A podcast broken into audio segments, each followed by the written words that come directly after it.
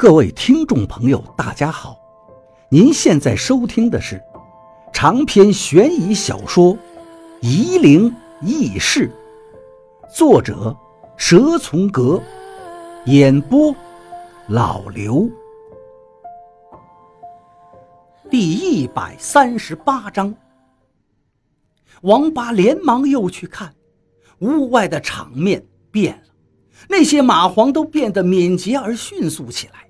纷纷向赶尸匠脚底的伤口钻去，不多时，赶尸匠已经喊不出任何声音了，他的身体迅速干瘪，身上的血肉瞬间萎缩。两个老太婆仍旧不动声色地看着，王八忍不住了，推开门冲进去，脚上踩着蚂蟥，咯吱咯吱作响。可是王八正想去扶那个死去的赶尸匠。老太婆中的姐姐，突然就向王八看过来，目光如刀。王八眼前一花，全是黑暗，没了知觉。等他再醒过来的时候，发现自己正在被人背着，在黑暗的山路上行走。雨已经止住了，现在已经是漫天的星光。王八扭头看见根牙子的尸体。还跟在他后面，王八除了脑袋里一阵阵疼痛之外，并没有什么别的异样，于是连声称谢要下来。背着王八的人放下了他，侧转身看着王八。王八太惊讶了，谁救了自己他都不意外，为什么偏偏是他？站在自己面前的是那个老头。就是那个民工的带头人，在附属医院见过的。王八想起了赵一二的话，那个民工带头人叫黄金火，和罗瘸子是同门，肯定是他对根牙子使的坏。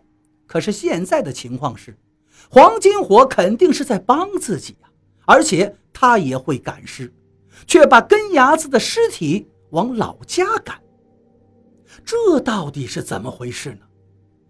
王八抬头看了看天，看准了星位，辨明了方向。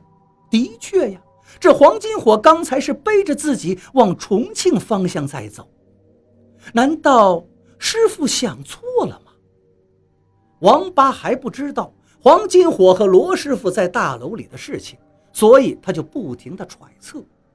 于是他问道：“我那个朋友怎么样了？他有没有事情？”没事，好得很。他把我以前学艺的师弟的法术都散了。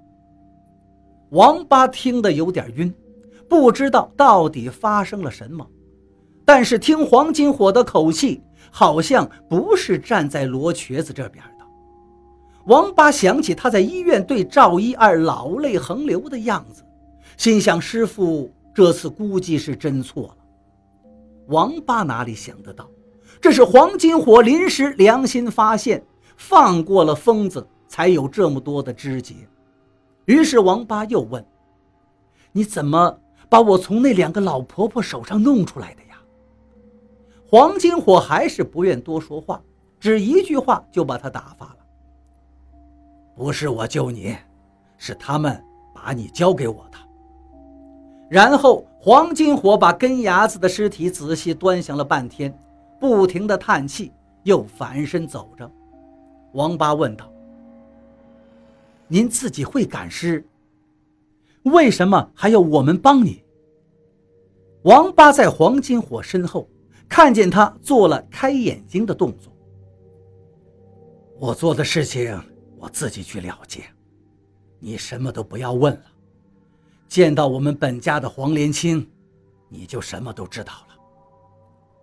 走了一夜，白天的时候，黄金火在山间找了个靠近鱼塘的屋子住下。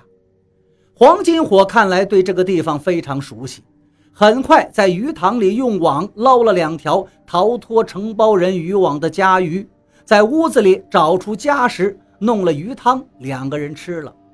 王八对黄金火没有了戒心，又看见黄金火赶尸的手艺高超，对地形熟悉。心里很是坦然，就安稳的睡了。睡到正午，有一缕阳光从屋顶的茅草缝隙中穿下，照在了王八的眼皮上。王八醒了，可是发现只有他一个人在屋里，他急了。看时辰是正午时分，阳极而阴呐，尸体很容易在这个时候最后一点魂魄散尽。到了晚上赶尸就更难了，更容易招惹野魂近身。王八连忙起身推开门，推开门他就停住了。原来黄金火和尸体就在不远处的鱼塘边上，黄金火把自己和尸体都拖了个干干净净。站在半人深的水里，王八不知道他在干什么，但他听见黄金火哭得很厉害，边哭边说着什么话。因为隔得较远，王八听不太清楚，但是看黄金火的举动，也不敢贸然前去，他就躲在门后继续偷偷看着，就看见黄金火手里的东西是一条青蛇镖。寒冬腊月里，哪儿弄来的蛇呢？王八纳闷，随即自己解释了：也许跟黄金火的手艺有关。黄金火的青蛇镖和罗瘸子的稻草一样，都是他们随手的法器。他们两个人的法术还真是邪门，以后遇到这种人了，一定不能留情面。黄金火把青蛇镖抵在自己身上。青蛇镖就不动。过了一会儿，黄金火又把青蛇镖扯下来，往根牙子尸体的鼻子里喂。如此反复，根牙子身上的脓液竟然渐渐消退，脸上的黑瘀也开始消散。王八明白了，根牙子马上就要回家了。